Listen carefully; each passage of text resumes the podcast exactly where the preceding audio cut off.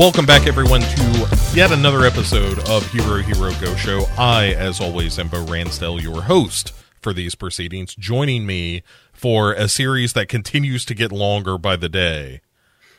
Uh, one, Derek Bourgeois. How are you, sir? I'm pretty good, and I'm very excited to talk about this interesting series that we discovered so Yeah. far. Okay, so first of all, let me thank the listeners overall here because several people reached out and were like, "Hey, man, I think I got a line on this thing." Uh, so we found, uh, of course, Chakushinari, the uh, the 2005 television series of uh, One Missed Call, and we're able to to get our hands on it. Uh, like I said, there's no streaming service. There's no DVD you can buy that we could find or anything. It's really uh, strangely difficult to come by for something that seems relatively popular in in the grand scheme of of things. But you know, also why on earth would it? You know, that's the other question you have to ask yourself. Is like, yeah, you know, for weirdos like us, of course we're like, why why get this on Blu-ray? But you know, Yeah, yeah, how many Blu-ray- people? Yeah, I was gonna say like it could have been released on like Blu-ray and standard def. Like a lot of those.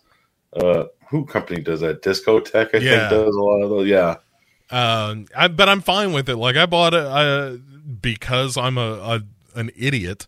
Ended up with a like Chinese bootleg of Alligator recently. So look, I've made bad decisions, Derek. This isn't this isn't the first time, nor will it be the last. But um, yeah, we, so we ended up getting uh, a copy of the show. So thanks again to everyone who reached out and was like, "Hey, here, here you go.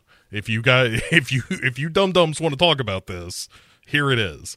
Um, so, uh, so yes, much appreciated, and and you guys, uh, uh, not to be gender specific, you folks at home are the absolute best. So thanks very much. And and so I want to bring this up too before we get started, Derek, because it's yet another uh like aimless pursuit of mine. Mhm. So one missed call, uh the 2003 uh film, the the, the Takashi Miike uh film, that joint um is based on as you read it, it's based on a novel. yep. And that novel is written by, hang on, let me do some quick research here. Um, so it's done by Yasushi uh, Akimoto is the guy's name. So the film says, "Hey, the this is based on a novel." When I look at a couple of other sources, it says, "Oh yeah, the novel actually like uh, Akimoto conceived of one missed call, and then when the novel apparently was written concurrently with the production of the film, I think. So again, this is all real shady, and and there's a, a manga of one missed call one and two that Dark Horse published, so that's readily available. But I could not, for the life of me, find actual evidence that there is an honest to goodness novel called One Missed Call. Certainly not translated into English, but I can't even find good information about the Japanese version of it. The way that you're describing it, it sounds like it's an Arthur C. Clarke situation where he wrote the novel 2001 while he was making the movie. Maybe so, but you would uh, like. I'm just curious because one of the things that we'll talk about here is that the television one Miss call is kind of a remake of the first movie, or maybe just a larger adaptation of the novel.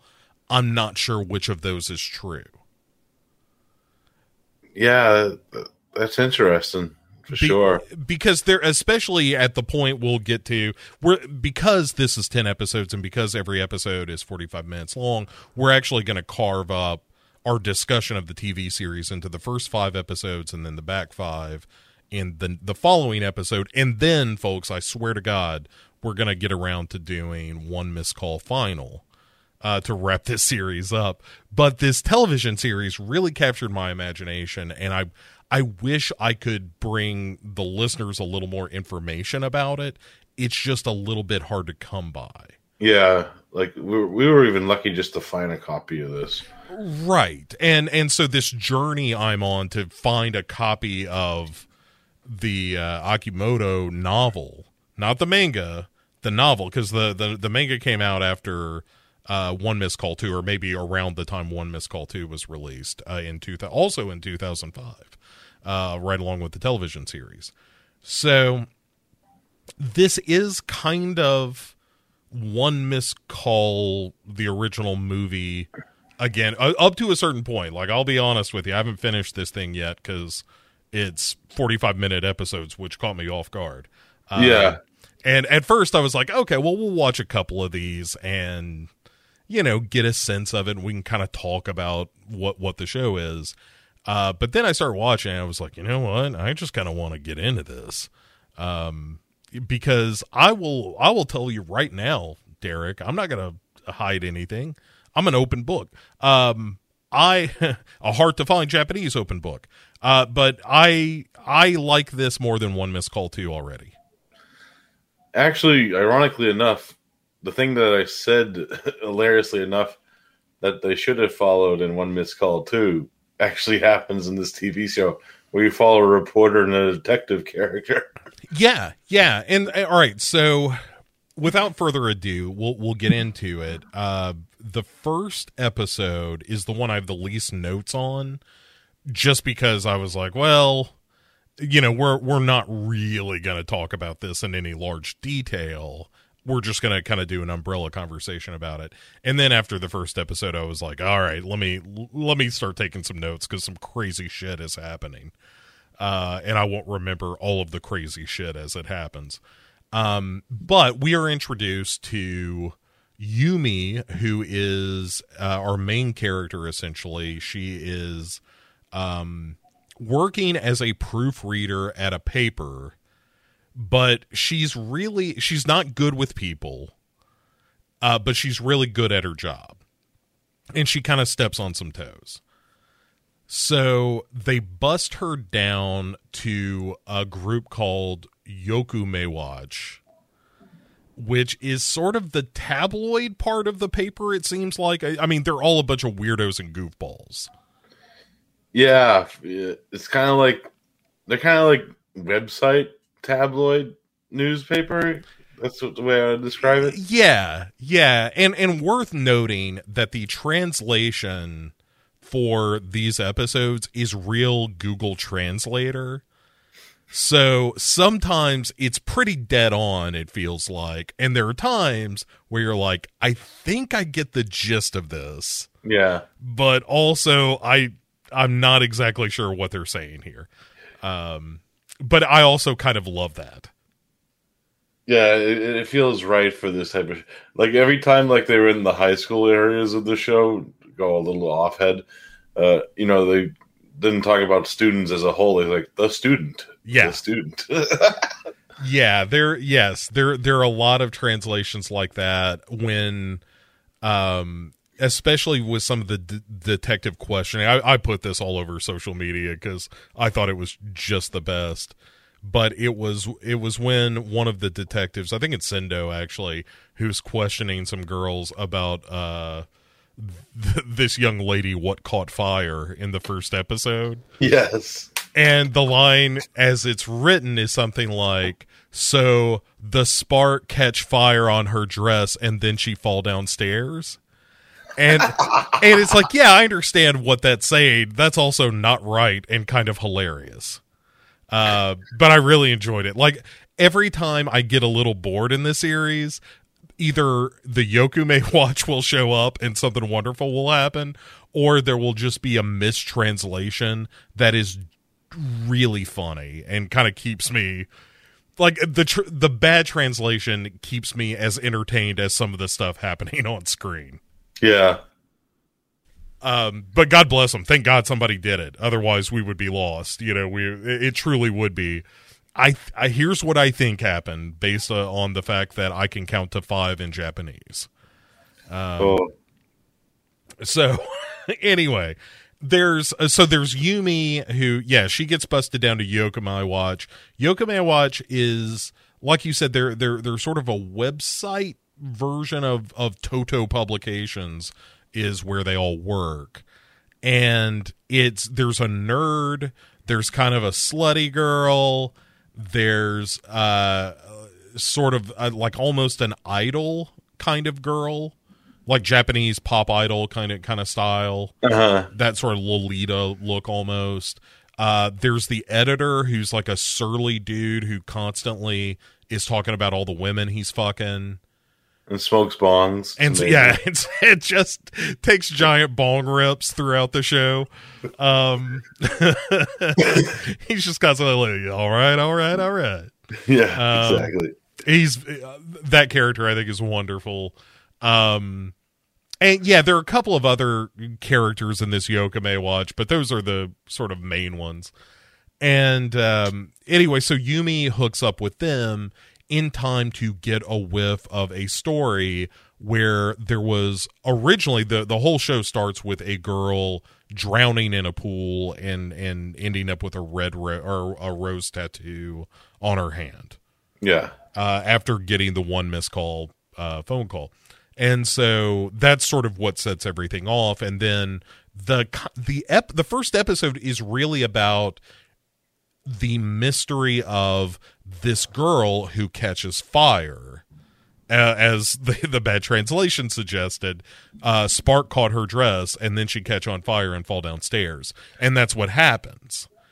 And and sort of the whole first episode is the main detective, a guy named Sendo, uh, hooking up with Yumi to kind of investigate what's happened here.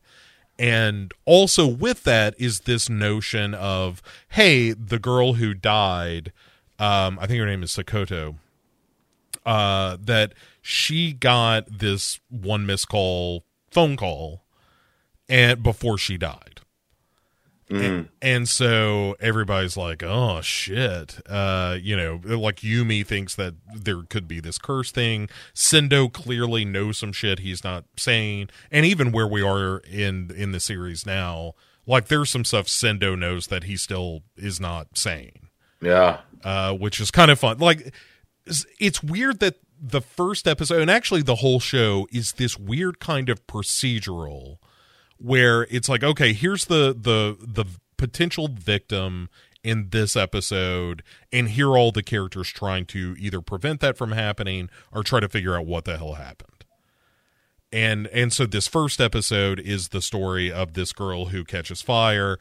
But Derek, what happens is the uh the girl was super popular and one of the girls in their clique sets up this whole like Rube Goldberg assassination plot with like phosphorus or something Yeah. so that when when this girl like flicks her lighter or uh, hits a spark or something it it causes her to catch fire and she goes up in a pillar of flame and then falls off uh, these stairs falls down some Oh. stairs And it's, really glor- good It's glorious fashion. You know, that whole like high school drama shit just reminds me of Tomie beginning. man so there's this isn't like tomie yeah well i mean it, it does have that like another face kind of like oh this is definitely japanese television uh, kind Yeah. of vibe to it um and all japanese television pretty much looks like this so if you are a fan of japanese entertainment uh and that extends to live action television you know the kind of video that we're talking about here. Uh if you don't think of any sitcom from like 1984 and it kind of looks like that. Yeah. um it's unforgiving man. It like the lighting no matter how you light it it doesn't ever look like a real cinematic thing it's really bad. Uh i it's like it, it has its own charm and i've kind of grown to appreciate it. Not just from this show but just other japanese television stuff. Uh, Uh-huh. or just some movies you know some movies were were made for tv like another face and stuff like that. But um it's it's striking. Like it doesn't quite look like any other format. Uh, yeah, for sure. You know, especially when they try to recreate a scene from the movie later, but we'll get into that when we get into it. You know, yeah, but God bless them for trying. Like they direct the shit out of this show. yeah, Like they're going for it, and that's another thing that I kind of like over one missed call two. Now that I like, I don't want to bag on one missed call two uh, all the time here, but for trying to do uh, a film or a story set in this one missed call universe and try to highlight like the love story and the emotions and and the characters and that kind of thing that I just feel like the television series does a better job with all of that. Yeah. Um, and it's more fun. Like the Yokome Watch stuff is downright silly. yeah. It's my, some of my favorite parts of the show involve like any char- involvement of the the TV news crew characters. You know, it's like they just bring like you know just when she enters that like office building that they all hang in, like oh no, what's what are they going to be doing? Yeah, I th- I think I sent you this picture, but it's it's when uh one of the I think his name is o- Oyama Oyahama, uh the the nerdy one. When Yumi first shows up, he's like, "Holy shit, are you here to bring my you know uh m- my Japanese Japanese idol uh model?" that I'm definitely gonna jerk off to later. is that is that what you're here to deliver? And she's like, "What?" Um, he doesn't say he's definitely going to jerk off to it, but we all know what's going on here. Um, also, oh, what's her name? Uh, the the actress who plays, um, Yumi, uh, an actress named Rei Kiku Kikukawa is her name. Um, is a model and an actress, but she's genuinely really good in this. She's a lot of fun to follow. Yeah, I, I, I she has good like a facial acting too, especially when she's reacting to like Sendo or like uh, any of her like news reporter crewmates. You know, it's great. Yeah, and there there's uh, so Sendo as a character who's the main detective. One of my favorite things about this character is he's all like bluster and what a great detective he is. But anytime like you got to run after a perp or actually like bust into a room or anything, complete coward. Like Yeah. r- absolutely refuses to go first in any situation. He's a real like Burke from Aliens, only he's not a total asshole. Yeah, Um, but yeah, like there, there's one scene when he and Rei are investigating somewhere, and it's like a closed door that needs to be opened, and he just grabs his stomach and just goes, "Oh no, no, no, oh no." And, she, and she's like, "All right, fine, fuck it, I'll go." Um, it, but I like the, all the characters have little stuff like that about them. Like Yumi as a character is kind of abrasive. She's Yeah. not overly friendly or anything, and I kind of like that. All of these characters feel they're, they're like they're all heightened and they're all kind of archetypes and whatnot, but they're, they're there's a, a a reality to all of them and a layer to or, or multiple layers to all of them uh, in a way that I can really appreciate, and it makes the the journey through the show genuinely good. yeah, I agree. Uh, oh, also the the other character that we've got to mention from episode one is uh, a guy whose name I still can't re- uh, remember. I think it's uh, I think it's Aquino is the guy's name, but I keep calling him Johnny Walnuts because he's constantly got walnuts that he's cracking and whatnot.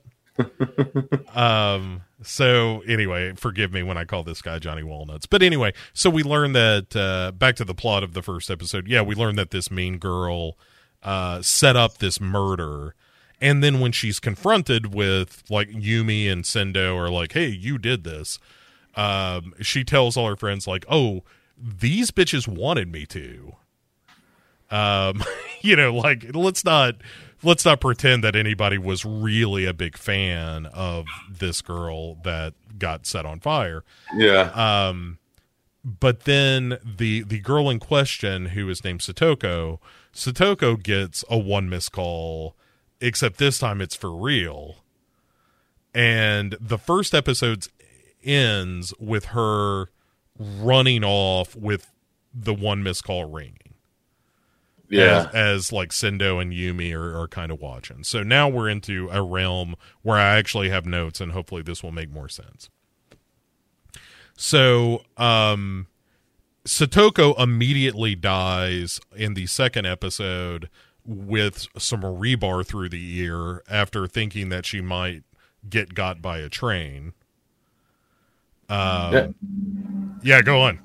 No, I was just gonna say, uh, I actually kind of like that because I thought it was gonna be like kind of a remake of like a you know the train death from the first movie, and I'm kind of you know it's kind of like you know they don't have that budget to do that type of stuff. so I'm kind of happy they didn't try to go that route.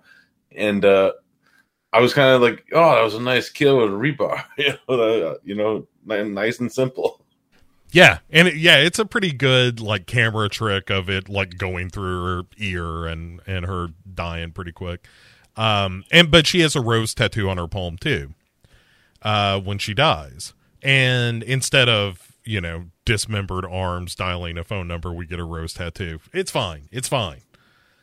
Um and the uh, then Johnny Walnuts we learn is going back to uh, his old school where he's going to be a teacher for a while. Um, Yumi threatens to quit Yokame Watch because she's like, "You guys are a bunch of yellow journalists." Um, but then a girl named Ryoko shows up and she's like, "Hey, is this Yokame Watch? Because I got a one miss call." And uh, so they're like, okay, well, what we're going to do then is we're going to film this girl 24 hours a day and and get like a document of whether or not this curse is real. But, but uh, it, while they're debating, and this is true, whether or not to include bathroom time and all of that, uh, Ryoko, Yes. Ryoko just runs off. Yeah, she takes the girl and like, get the fuck out of here. Let's get out of here. yeah, yeah. Yumi and Ryoko beat feet. And uh, Sendo gets a call from Yumi, and she's like, Hey, I've got Ryoko with me. And so he meets him at this club that we will see uh, a couple of times throughout the, the series, where there is a character who is just like the sexy hostess yeah. that just kind of hangs out, doesn't really play much of a part. She's just always there at the club. Yeah, it's this, this club is the Lost Club of Twin Peaks. It man, it kind of is because the it's the same bartender who's always there. Every now and again, there'll be like the lady bartender, and then sexy hostess, and that's kind of it all the time. And every time somebody goes to a bar, it's this bar. Yeah. Um. Anyway, it's again one of the reasons why uh this is so so damn charming. And uh but yeah, so they they go to this uh Twin Peaks club and um Sendo is like, you know, I will absolutely protect you. You know, we will get through this together. And they go to her place where they find the door open and Sendo has to like take his nervous pill to muster the courage to go inside first. Um, but once inside, they find a bomb, uh, uh, which explodes. Like he has to, uh, Sendo has to rush Ryoko outside, and bada bing, bada boom, the the place blows up. yeah. Yeah, pretty exciting, all things being equal. And uh, anyway, so it turns out this one missed call that she got is 36 hours in the future. Uh, Ryoko, meanwhile, is like, you know, I've deleted all the numbers from my phone except one, my ex boyfriend. You know, if you got in touch with him and let him know that I was in kind of a jam, that wouldn't be the worst thing that ever happened. Uh, so Yumi is going to go uh, on a search for this guy named Yoshioko, who is her ex, Ryoko's ex. And he's like, hey, I'm going to medical school or something. And also, curses aren't real. And I already broke up with her once. So, bye. Yeah, you know, it's, you know, it's kind of crazy. Like, uh, yeah, it was kind of weird when they actually go into this a little bit more later when the reveal happens of what she was actually doing, and it's kind of fucked up. Yeah, it's crazy real. girl. Yeah, yeah, yeah. It's it's super fucked up. So, so uh, there's some stuff happening at the school where Johnny Walnuts um is he meets up with this girl named Sakaya, kind of our Wednesday Addams of, of the show. Uh, she is Wednesday. I wrote that down. nice. Uh, so I'm sorry, Sayaka is her name. Sa- Sayaka. Uh, and she's playing Furley's like Resident Evil style in a classroom, and he like walks by and he's like, "Oh my god!" He has like this weird flashback, which lets us know that he's got some heinous shit that happened at this school, you know, sometime in the past. You know, this school is the most fucked up school ever because one, they have like a teacher that's dressed like a scientist the whole show, lab coat on, and then Yeah. the, and the and then the headmaster slash principal, when he just walks in with that bow tie, you know shit's gonna go down with that character later. He, yeah, he looks like a yakuza boss from another movie. Where like if somebody came in and and demanded or and he demanded that they cut off their pinky, it would be totally in line with this character. Yeah, you know, lab coat's teacher is just taking students and doing experiments down in the basement. Right. Yeah. It just becomes the horrors of malformed men. Um, a, a movie we will probably do at some point on this show. Um, anyway, so uh, Sayaka is like, hey, I heard that every 10 years in this joint, a curse befalls the school. And uh, there's a person with a rose tattoo, I think it is, has to spend the night in the school, or else tragedy befalls everybody, or something. I'm not a like I'm I'm not hundred percent on the details of exactly how this curse initializes. Or works even, you know. yeah, you know, because we're still in the middle of the show, and you know they they haven't really explained it yet in detail more. But uh, yeah. It's hard to tell if some of that's translation too. that's true too. You know, if like, hey, maybe this is a little clearer if I actually, you know, spoke the language of the show that I'm watching. Uh, but that also seems hard. Yeah. Um, like I said, I can count to actually, I'll tell you what, I can get all the way to seven these days. You know, seven is Nana, and that's just not hard. Um, so anyway, uh, Wednesday Addams is uh, going to be a big player in all of this. Um, Sendo ends up calling Yumi to say, like, hey, I got to go to police HQ while Ryoko and Yumi hang out at uh, Yokame Watch. And when they get there, the staff is mostly drunk and kind of partying while Ryoko is just sitting on a couch being live streamed. And so they kind of convince Yumi to have a couple of drinks and then cut to the next morning after everyone's passed out and Ryoko is gone again.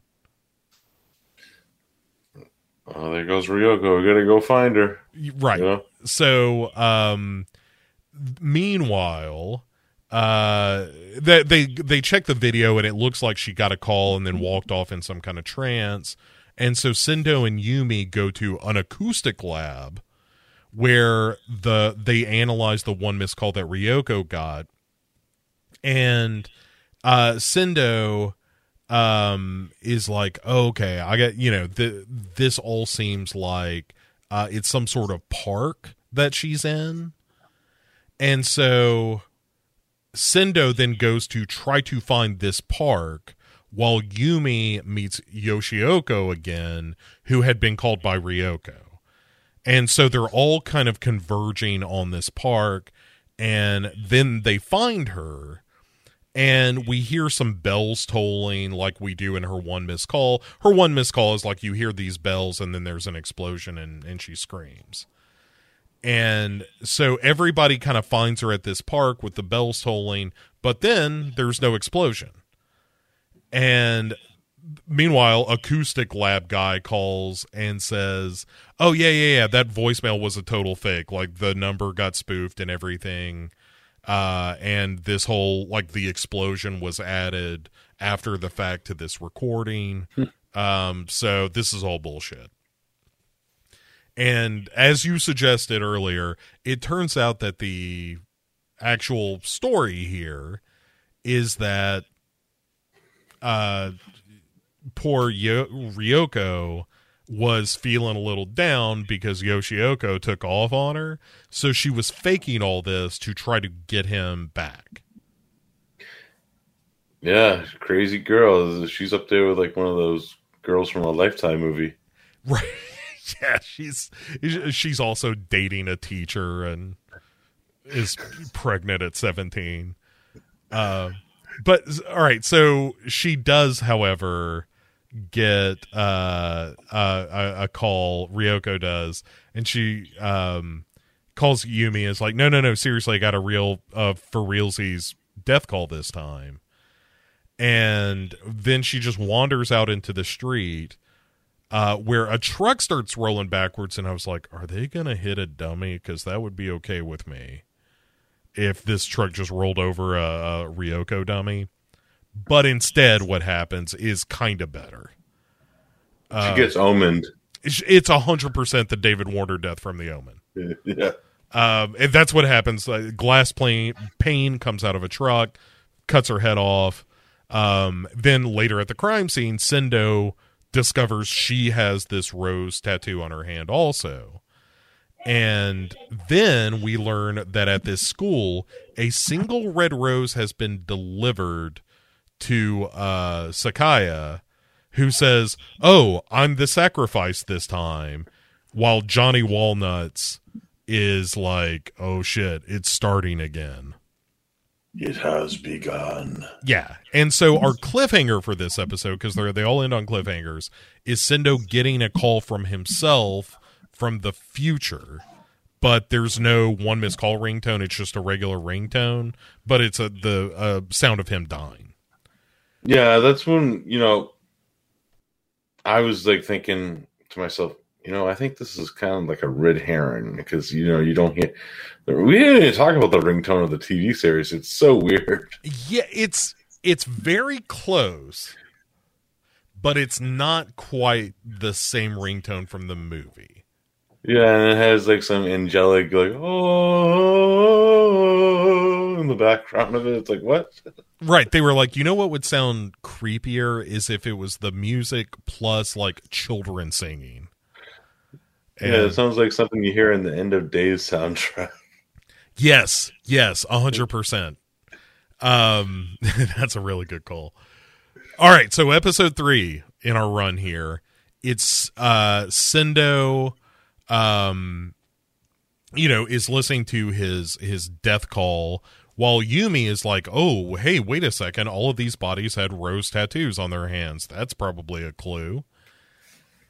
And so, right. But I like the fact that, like, you know, we were talking about before that Sendo and Yumi are this kind of X Files team investigating this stuff. I really, again, I'm enjoying myself so much with this series. I'm so glad that we got it. Um, yeah. So Sendo and Yumi uh, go back to the acoustics lab because uh, they're like, hey, Sendo now got this one missed call. We want to see if this thing's legit. And meanwhile, back at Yokame Watch, our wacky team of reporters get a call from uh, the head office, and uh, they, in theory, the editor says they are asking for help in covering all these one miss call deaths, and uh, the editor says absolutely not.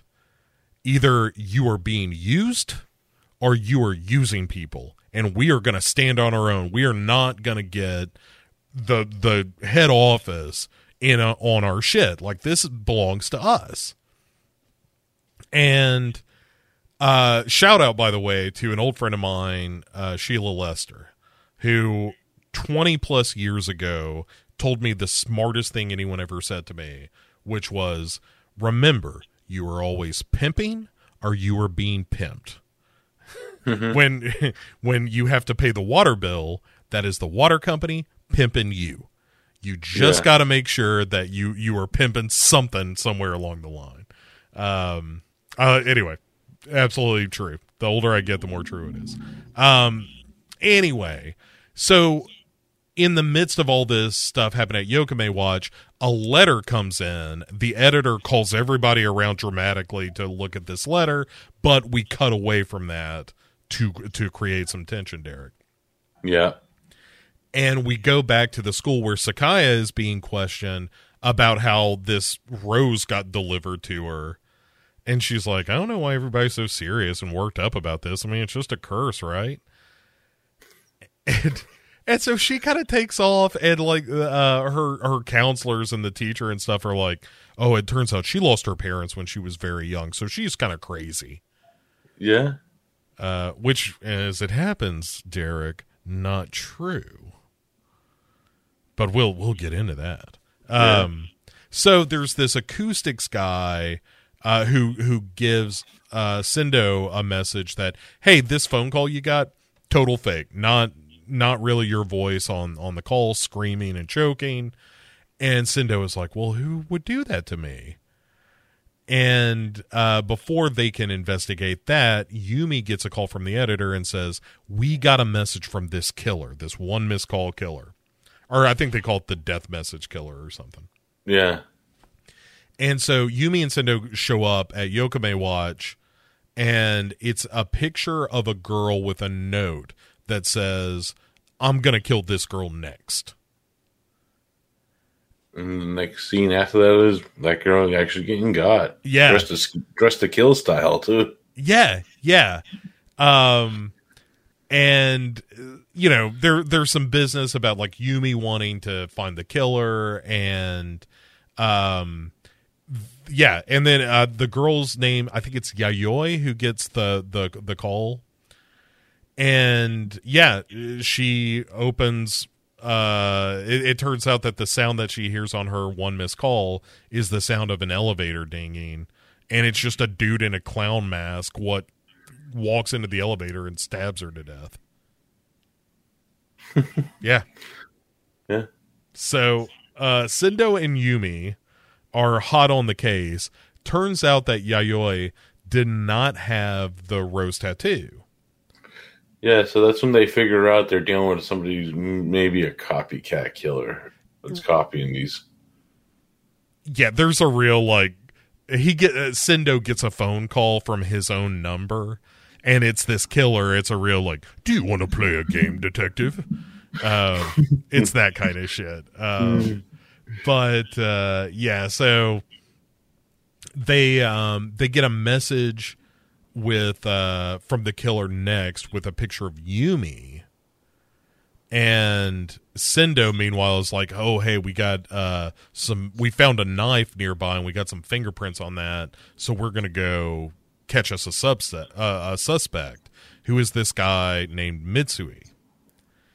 But meanwhile, uh, Yumi, who has been threatened, is now under the protection of Yokame Watch, who are just losing their damn minds with all this like ritual and warding off evil business that they're getting up to, probably largely alcohol inspired. It is. Uh, but it's hilarious. It's And- great. and so they get a, a call that's like, "Oh, hey, we caught this sus- this suspect Mitsui. Um, everything's cool. They're gonna go celebrate."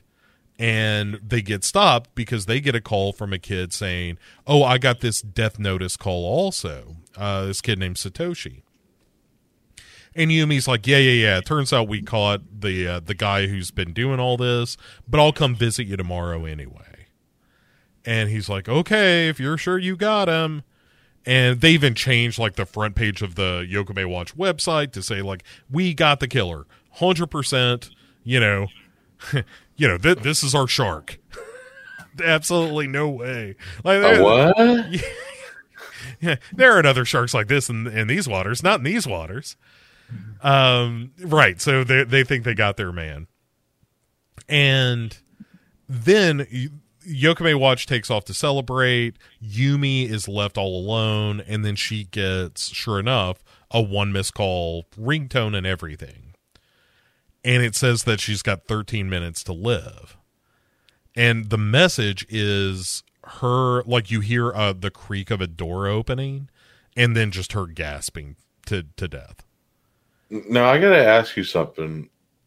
Was the curse warning her that this is going to happen? Is it on her side? Because it feels that way. I think this is just a plot hole where this is the same bullshit. It's just that uh this I Mm, I don't think so. I think I think that unless they they've like explain this later, I think it's the killer. I just don't know why he would know to use this call. You know, but the thing the thing is that questions that is he says, "I never sent her a call."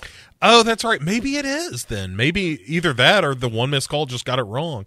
But there's also a lot of question about like who she is, who yeah, Yumi I think really she's is. connected because she, like there's even like hints that she's a puzzle piece. So we'll Yes. see how that plays out later. But I was just curious what your thoughts on it was at this point. Yeah, I, I I had forgotten the part where uh the, the killer ultimately is like, oh no, I never called her. Um, yeah, that's weird. Anyway, yeah, I'm sure.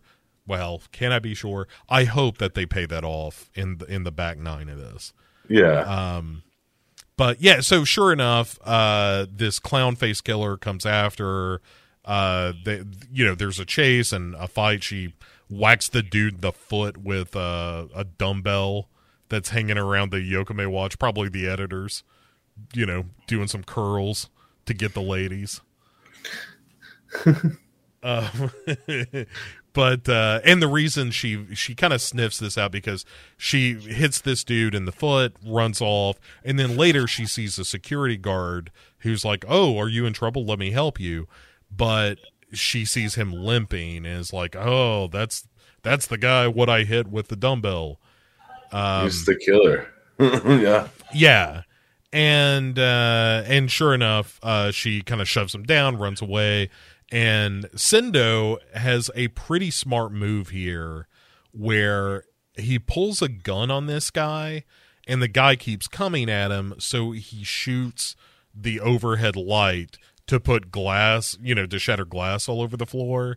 And the, you know, barefoot wounded killer steps on the glass and is like, "Oh, I couldn't possibly go on because of all the glass in my foot." Uh, and so they arrest him. Yeah. And uh, and sure enough, they this is the point where the, when they're questioning him, and he's like, "Oh yeah, I'm just a copycat. I, you know, it's a shame I only got to kill one person." Um, and uh, and that he didn't make the call to Yumi. And then Yumi is like, "Oh shit, there's a kid who called with a, an honest to goodness one missed call death notice, and he's only got 30 minutes left." And Sendo happens to know the name of this kid though.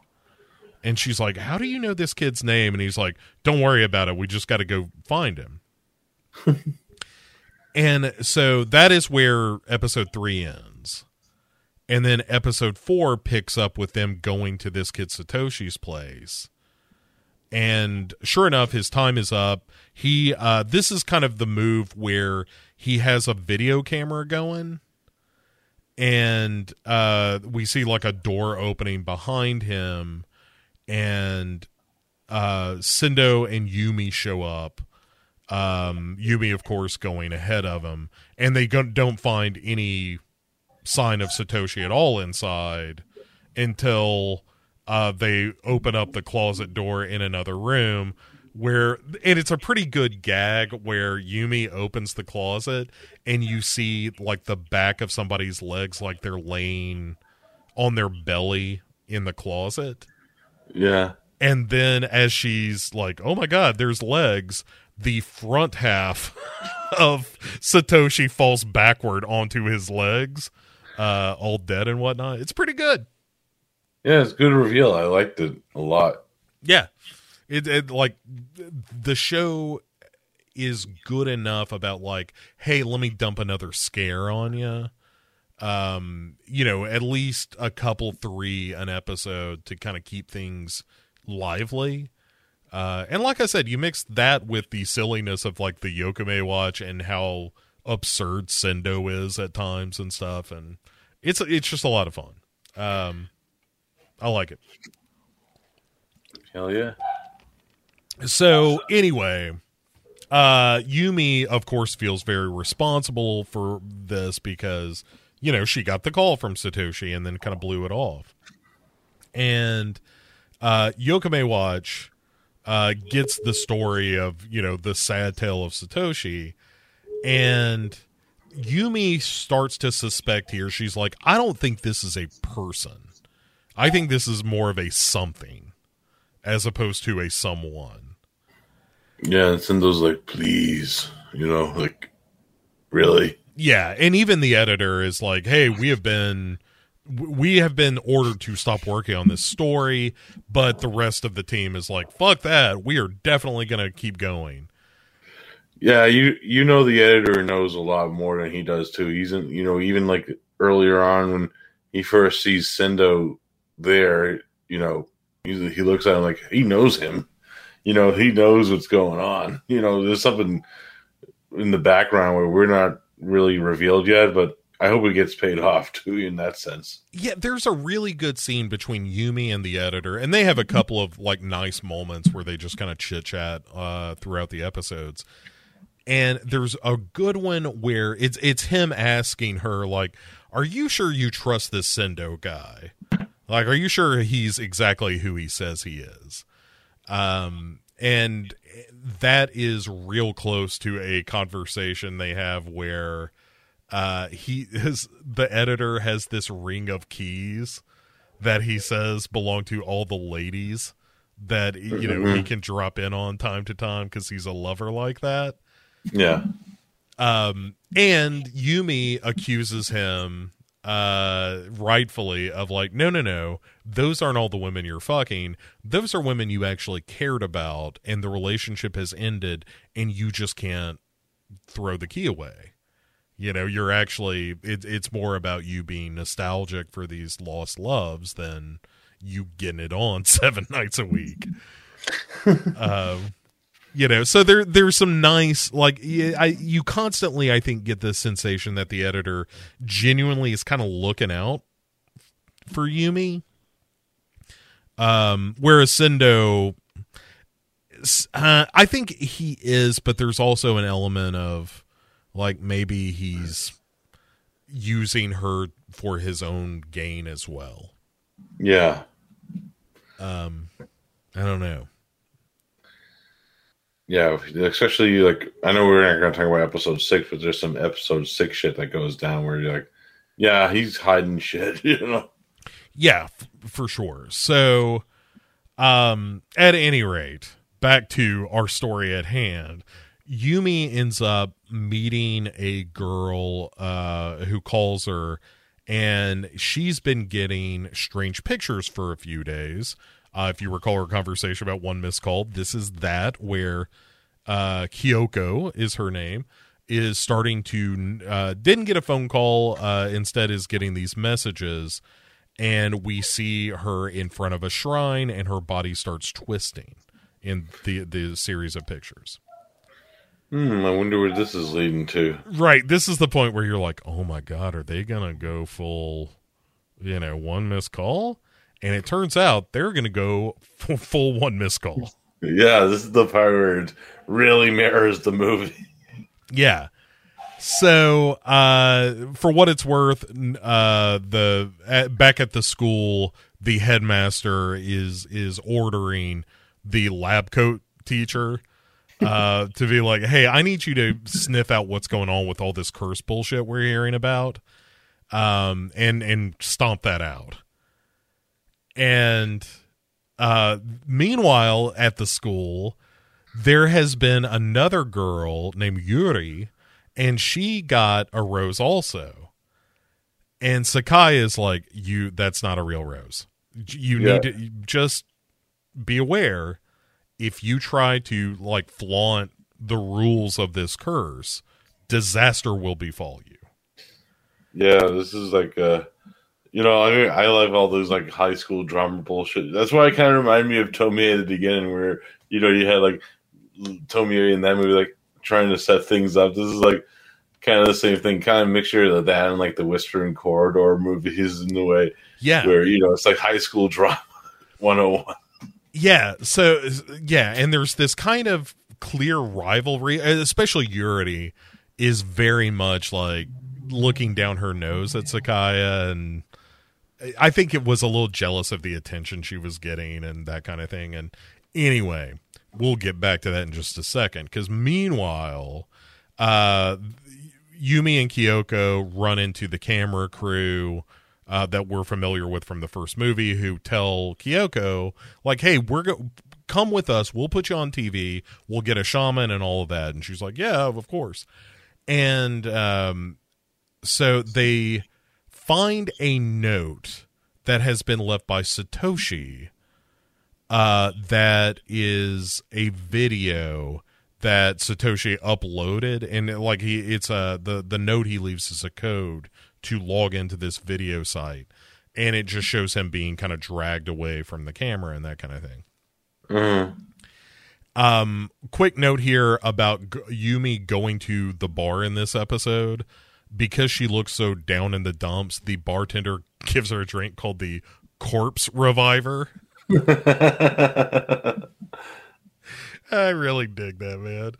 Um, and uh, anyway, but the whole point of that scene is like Sendo finding her at the bar and her telling him like I really think this may be something supernatural and you know Sendo of course uh, kind of blows her off um we get a very Argento like scene where Yuri is walking through a parking lot and all of a sudden there's a dog there that just starts mauling her while Sakaya meanwhile like stands by and just kind of listens to this happen. Oh, I didn't read that at all. I thought that was her fucking hellhound, and she unleashed that dog on that girl. The, I mean, that's the question to me is is is it her hellhound? Like is she because in my mind and and we'll get to it in a second, she is the the girl from the Alps, which we'll get to in a second. I think that's who Sakai is. I think so too. So anyway, we'll we'll get to that. All right, so there's uh hold on, let me let me uh, da, da, da. Oh yeah, so there's Kyoko uh at the TV station finally. Uh, while Yumi is trying to figure out where this shrine is, Kyoko has a couple of funny lines where Yumi is like, you know, don't do this television thing. You need to come with me. And she's like, your advice is to stay away from shrines they at least have a shaman, you know. I re- I really enjoyed that, and it happens a couple times where she's like, "What do you want me to do? Stay away from shrines?" it's great. so, um, it turns out this is where we get into kind of here's what's going on. Uh, is that Sendo, uh, or Yumi tells Sendo like, "Hey, I discovered that all of these kids' fathers graduated from the same school. And also, I think you know that because that's how you knew that Satoshi was going to be the next kid. When I when I mentioned his name Satoshi, you know that his name was I think his name is Satoshi Kitamura. And he was like I, that's how you knew uh, you know what his last name was. And so Yumi rushes to the television studio along with Sendo because the time is almost up. Kyoko uh, is, is, about to go on TV. There's another, hey, you told me to avoid sh- shrines and you suck moment, which I always appreciate. Um, and then the show starts, and it's it's that scene from One Missed Call where like she realizes, holy shit, this is the shrine from the pictures. The shaman gets blown away uh, from from the the set and then her body starts twisting up. We just don't get the head. Yeah, we get an awesome dummy fall. Yeah, it's it's a pretty good dummy fall. Um, but uh, yeah, and there there's actually a good bit leading up to that where um Kyoko like Yumi comes in and is like Kyoko, you're okay, and they hug, and as they're hugging, uh, Yumi and Sendo come in from the wings and Kyoko is like, "Well, who am I hugging then?" Um, and she also disappears for a second. They're like, "Oh my god, where'd she go?" And then yeah, that's where you get the dummy falling from the rafters. It's it's quality. Yeah, it's a good, uh, you know, because they probably could didn't have the budget to do like a whole thing like they did in the movie, so it was a good like, you know, substitute. Yeah, I mean, again, for it being a much less expensive television show, Yeah, totally fine. Uh, in fact, my note was, "This ain't Miike, but it's not terrible either." yeah, Um, but all right, so uh, after the death of Kyoko, the cliffhanger of this episode is Sendo being called to internal affairs, uh, meaning he's going to be all, pulled off the case. Um, so episode five, our final episode that we're going to discuss this time around, uh, we start with uh, the father of one of the the uh, dead kids, uh, Kyoko, as a matter of fact. Um, uh, Mr. Odagiri is his name. And after the death of his fa- uh, daughter, he's getting a one missed call death notice of his own. And uh, he gets dragged into another room and dies choking. Uh, but guess who doesn't know about this, Derek? his wife. yeah, who is at the hospital because of his, you know, the daughter just being twisted apart on television. And uh, turns out she's a bit of a mess. Uh, but Yumi is is there to kind of comfort her a little bit. Um, there's a great scene where the editor tells Yokame Watch that they're going to bravely retreat uh, from covering any more of the curse stories. Uh, mostly because he's like, "Do you want this curse to rub off on you guys? Because I don't. Uh, I don't want to die for this." Yeah, but then the whole like Braveheart moment happens, where they all, you know, Yumi's like, "No, we must continue," and then everyone joins her in the speech, like, "We must do news." Yeah. Yokabe! um, it's oh, it's so good. And uh, th- meanwhile, Mrs. Odagiri uh, returns home to find her husband strung up from the rafters, uh, which is pretty good. And uh, but then, all right, so immediately after this death, Yumi goes to her and is like, "Hey, I'm really sorry about you know your daughter and husband and how your entire world was destroyed over the matter of I don't know about six hours." But can I ask you a couple of questions about your dead husband? Uh, namely, what about all these guys that he went to this university with? And um, it it turns out that all of these guys ten years before had gone on a trip to the Alps that was supposed to be kind of a day ski trip sort of thing. Mm-hmm.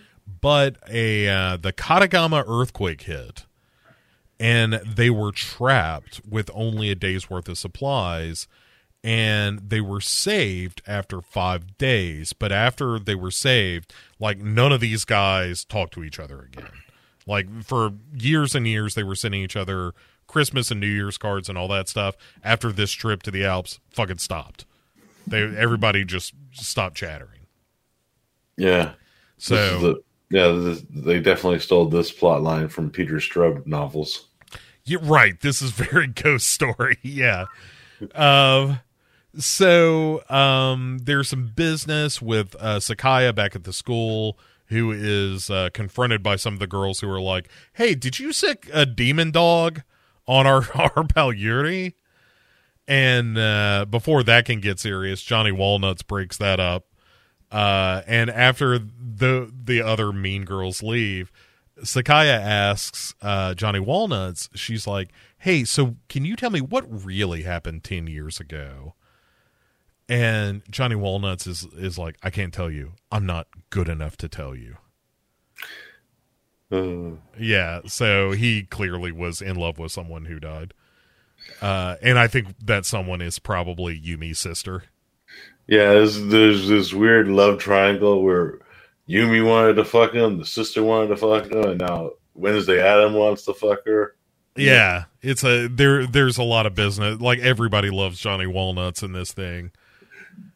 Uh, so Yumi then goes to the father, a, a guy named Mizono, who is the father of the girl who drowned in the very first episode, and she asks him about this connection with the group that they are the they call themselves Wonder Foragel Uh, and she asks him about like, hey, what happened on this trip?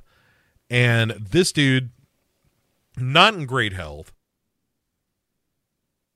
drinking like a fish. You know, like you do.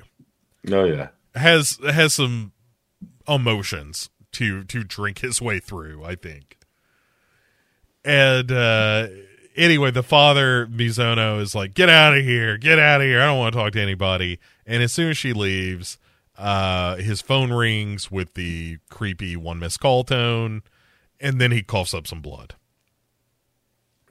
And meanwhile, uh Yumi is kind of filling Yokame watch in on the what she's found out like all this stuff with the Alps and Mizuno and his disease.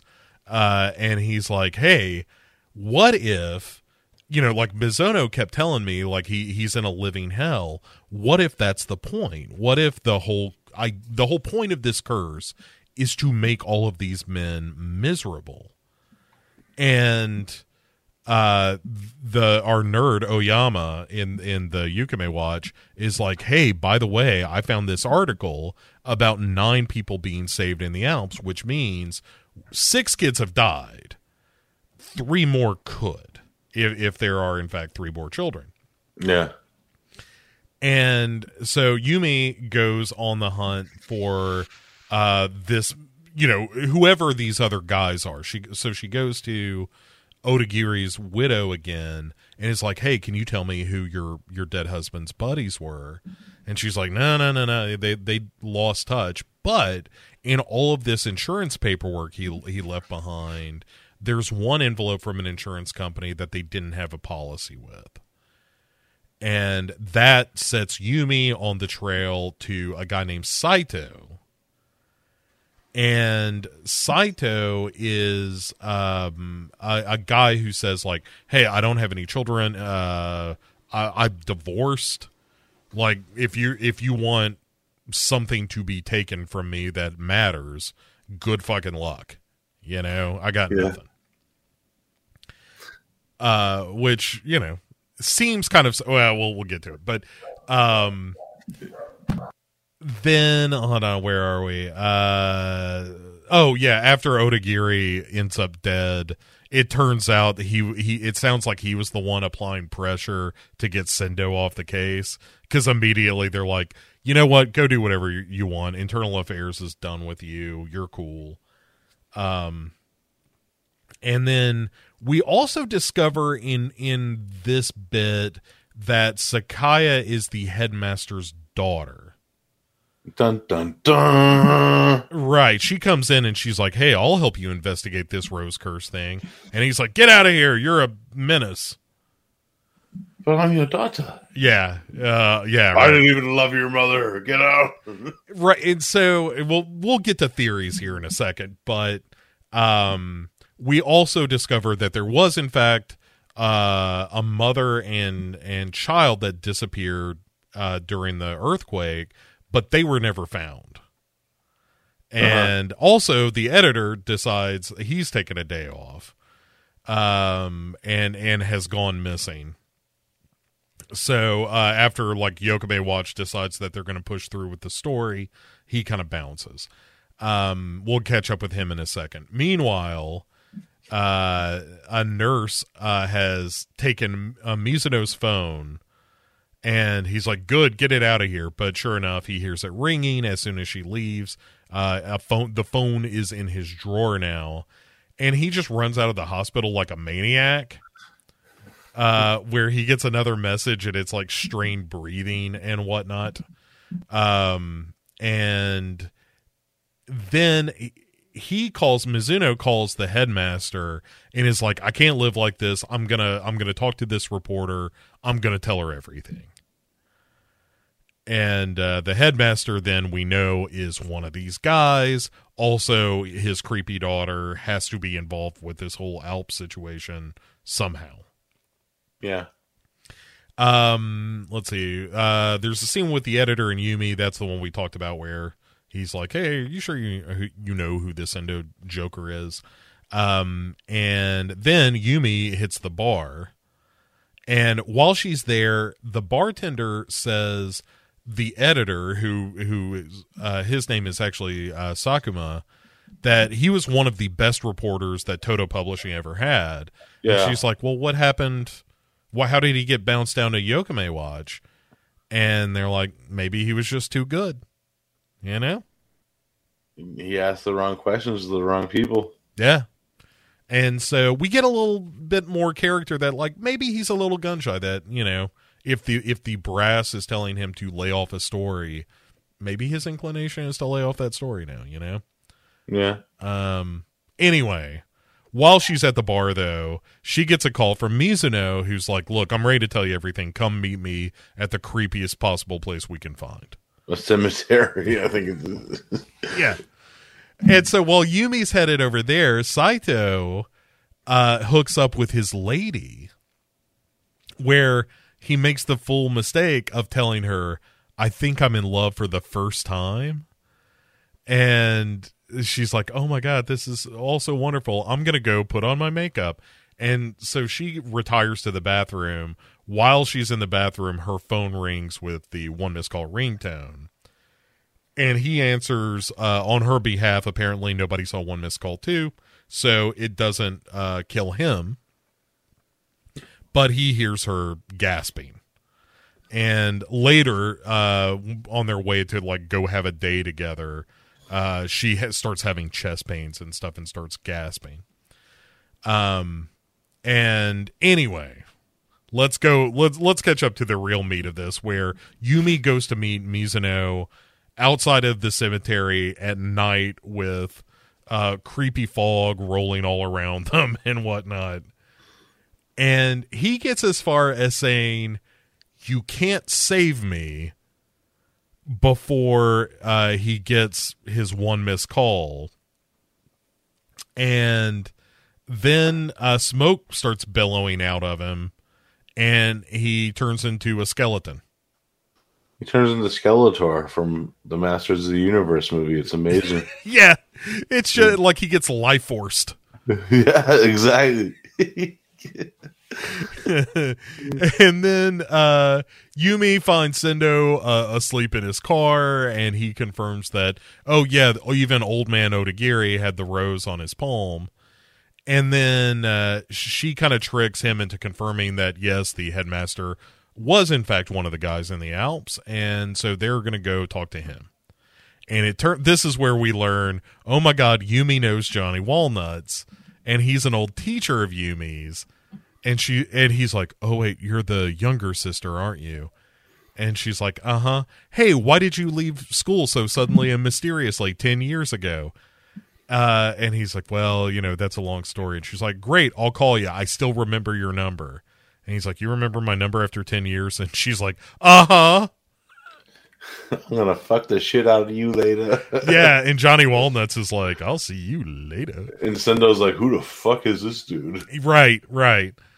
Uh, so they go to question the headmaster, and they are interrupted during that questioning because there's some business happening in one of the classrooms where Sakaya is confronted by these kids who are like, "Listen, we know that you had something to do with the the dog attack on our friend Yuri." And it looks like a fight is about to start and all these kids start banging on their tables like a thunderdome is about to break out. And then she slaps uh, Sakai, and then Sakai starts laughing like, yeah. and then all Carrie shit starts happening. a hundred percent. It gets total Carrie. Like the room starts shaking when they pull back this is actually a, a, a shot i really like where when you pull back from that all the desks have arranged themselves around sakaya in a circle. And Uh-huh. then she like Carrie telekinesis telekinesis the door closed uh as the kids are now trapped inside. You know yeah it's a it's a total uh rorschach i'm not trapped in here with you you kids are trapped in here with me uh and yeah sakaya just starts laughing menacingly as these uh students are trapped inside and sendo yumi and the headmaster are on their way uh, to see what the fuck is up.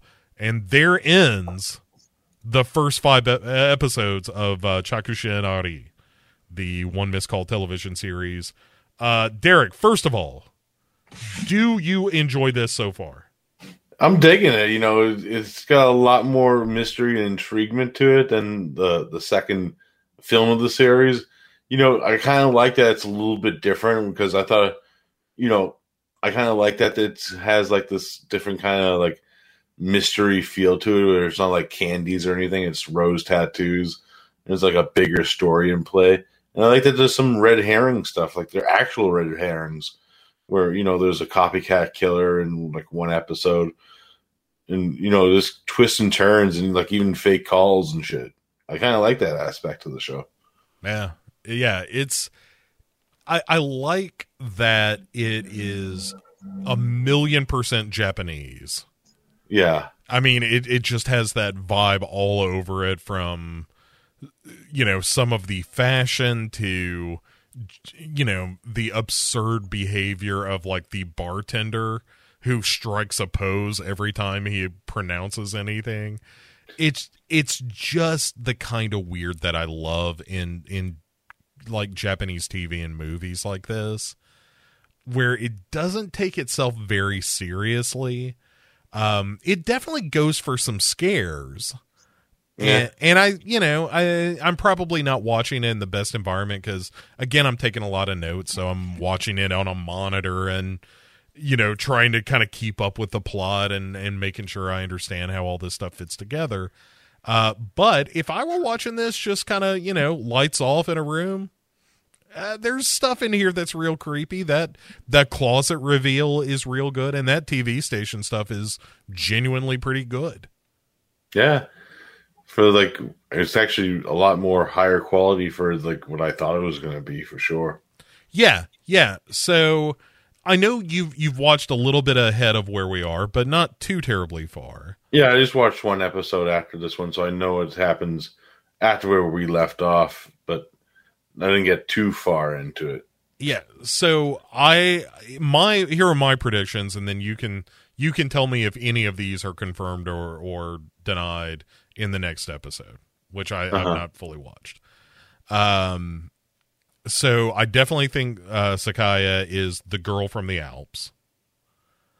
I definitely think Yumi and her sister uh had a you know there like you said there's that three way love triangle between Yumi her sister who I I think is dead and Johnny Walnuts and I'm trying to think if there and and as far as big predictions go it, I mean obviously like you said it's the Peter Straub thing all of these fathers uh, you know, somehow or another did some shenanigans that cost this mother and child their lives while they survived. You know, like they they did some heinous shit, and so now the you know the curse is being visited upon them. Um, so that's that's all I got right now, and and also uh, there's about a three hundred percent chance that Yumi and Johnny Walnuts end up together. Uh, I'm sure that Sendo and the hostess are going to end up having some kind of relationship. They seem to know each other pretty well already. and then sendo and the editor will fight on a rooftop Yeah, I I really want more story from the editor. Like that's a character, uh, Sakuma, that I just think is, you know, kind of rich. I think a lot of these characters are are sort of fun and interesting.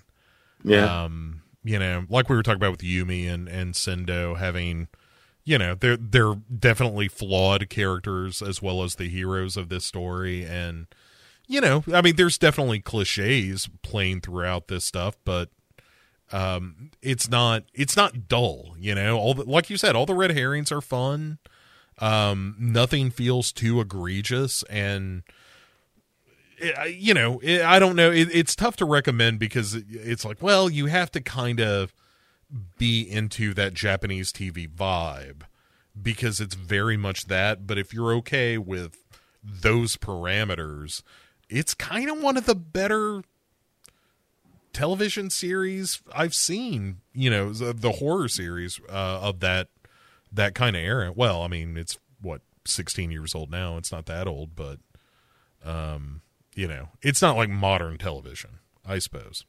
Yeah, this is up there with like a what the hell you know that manga artist had like his own like kind of like Masters of Horror TV show. Oh, the Junji Ito thing. No, not that one. Uh, Oh, I know who Ka- you're talking about. Mizima, Yeah, yeah, yeah, yeah. Did the doll? There's the doll one, and Snake Girl. yeah, I know what you're talking about. Uh, yeah, I can't think of the guy's name either now. Damn it. It was I- like something his name plus like Nightmare Theater. I think that's the name of it. I'll, I I'll have it on DVD. I had to look at it. Yeah. yeah I, i'm the same way i'm like well i can go i can go to the uh the bureau upstairs um yeah i don't know we'll we'll get to it somebody will i'm sure somebody one of the listeners will be quick to be like listen you dopes uh the uh kiyoshi uh, i don't know i can't remember Yeah, Uh, we'll figure. s- Write it down in the notes of this episode. Yeah, well, on the back end of this, we'll figure it out. I'll, I'll have Yeah. to look at the library. Um, but yeah, um, any any other predictions out of you that you know, without spoiling six through ten? Uh, I'm nothing really, but I know that Yumi's going to play a bigger part because they've been playing up to it, and that's what I'm hoping that happens is the reveal of what Yumi's part in all this is. You know, Yeah, she's so fun in this. She's I, I like I like the fact that she's real sassy. Yeah, that's the only thing that I'm curious on still. Like, you know, even after I seen episode six, uh, but you know, there's some stuff that's going to happen that I haven't seen yet, so I'm curious. I I hope that uh, Sakaya sicks a dog on her father, or the guy in the lab coat, or both. Yes. and the fact that it ends that that fifth episode's ends with her just going totally Carrie is truly one of the great like cliffhangers of of a television show that has pretty good cliffhangers Yeah. um you know the the the one where Sendo is like called into infer- internal affairs the end of the fourth episode probably the weakest of of the cliffhangers uh as far as like I don't care if he's in bureaucratic trouble. Yeah. uh you know I know he's not going to be off the case. He's going to be fine. Um but I I did like the uh uh the the one where he gets the one missed call. I thought that was a fun one even though you're kind of like ah, i don't think that ringtone's quite right. I feel like if i were waiting a week to see that next episode i really would have enjoyed that you know. Yeah, for sure.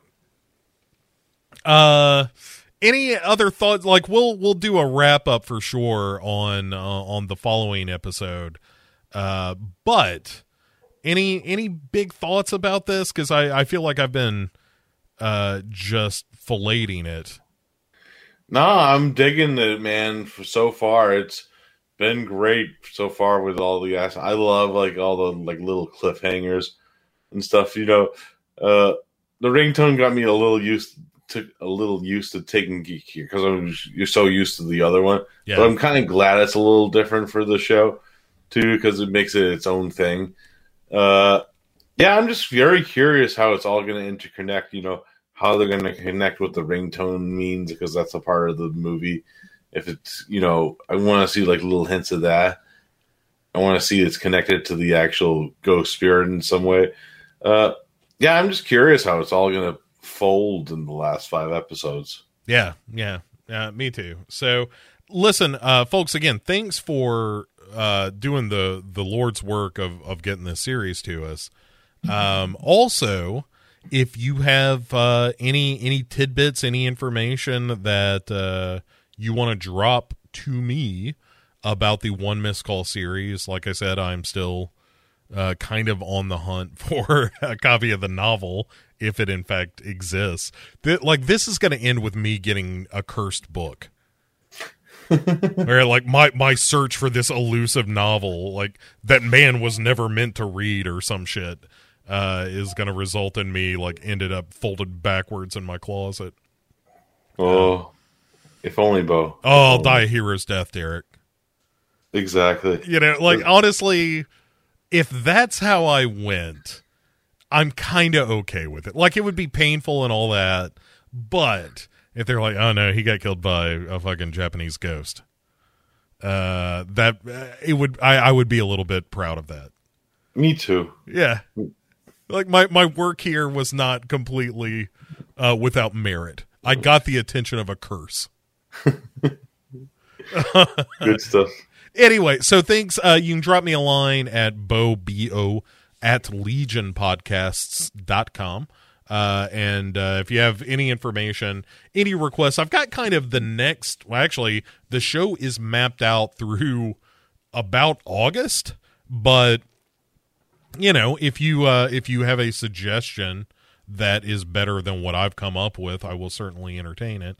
Um, also, the like I said, the information that you guys have been sending is uh, is terrific. I really appreciate it. Feel free to continue to do so. You can also find me uh, on Twitter and uh, on the Facebook at Legion Podcasts.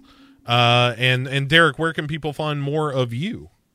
Oh, well, as the listeners probably know by now from the last two episodes, most of my shows are on the Dark Discussions Network. Cinema Attack, They're Here, and No More Room in Hell. All various different shows, different formats, uh, fun different co-hosts too on all three shows. So check those out. And if you want to check out my Legion podcast, where I talk about giant monsters and tokusatsu sci-fi movies and stuff like that, uh, you can check me out on Underwater Kaiju from Outer Space. Underwater kaiju from outer space. Oh, is that your? You gotta sing that to me one day, Bo, off the air. But uh, yeah, check that out where we give you those visions from Monsterland peeps. Yeah, it, yeah, all all great shows. Uh, check out all that stuff. Um, and as always, Derek, I appreciate it because uh, I love love talking about the, these one miss call stuff with you. I'm glad we came up with a great excuse to turn three episodes into five.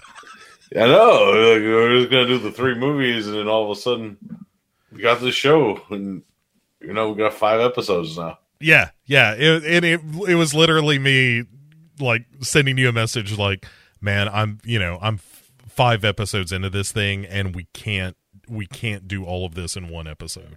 No, especially like you know the little small time scale we do get to record and stuff, but it's fun. You know, like I'm like I'm okay with doing five episodes of this. Yeah, yeah. But but like I said, coming coming after one missed call, like I don't want to get too far ahead of the horse here, but uh after we do the next episode, then there'll be one missed call final. Um after that is gonna be a couple of one offs like uh Mr. Vampire is gonna be in that mix. Uh little uh shutter. Finally getting to some shutter uh, uh, as well as uh, the.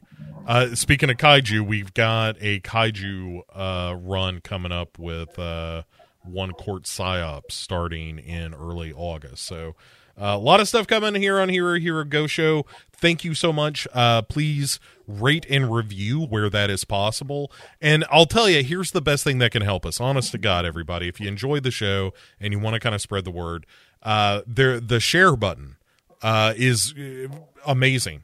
Like just throw it on your feed or whatever and say like, "Hey, here's what I'm listening to." It's all you got to do, and it helps so much. Uh, and and the show's been we've been like picking up some some listeners along the way, uh, which is really exciting. And uh, you know, let's just spread the word until this weird Asian horror podcast is just quite simply the most powerful podcast in the universe. That's Hell the yeah. Kaiju size, Derek. I want to be I want to be so big that they have to assemble the forces of Godzilla, Rodan, and, And Jason Mothra, Statham. and Jason Statham. Maybe even a Dwayne the Rock Johnson just to stop it. I made that joke because if you haven't seen Crank 2, there's actually a scene where there's a kaiju Jason Statham. Yeah, uh, and and in fairness, Dwayne the Rock Johnson, Rampage. Um, I love that movie. it that's a really dumb movie that I can kind of get behind. Me too. Um, yeah, I. It, it's not great. It's totally entertaining. Um, yeah, it knows what it is. That's why I like it. Exactly. Exactly. Uh, so enjoy the Rampage mini review, everyone. Thanks so much. Thank you again, Derek. Goodbye, everybody. We'll see you in two weeks for the back end of One Missed Call 2. Or no, One Missed Call, the television series. Jesus Christ, we've already done two.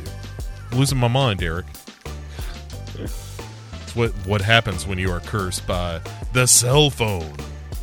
Dun, dun, dun.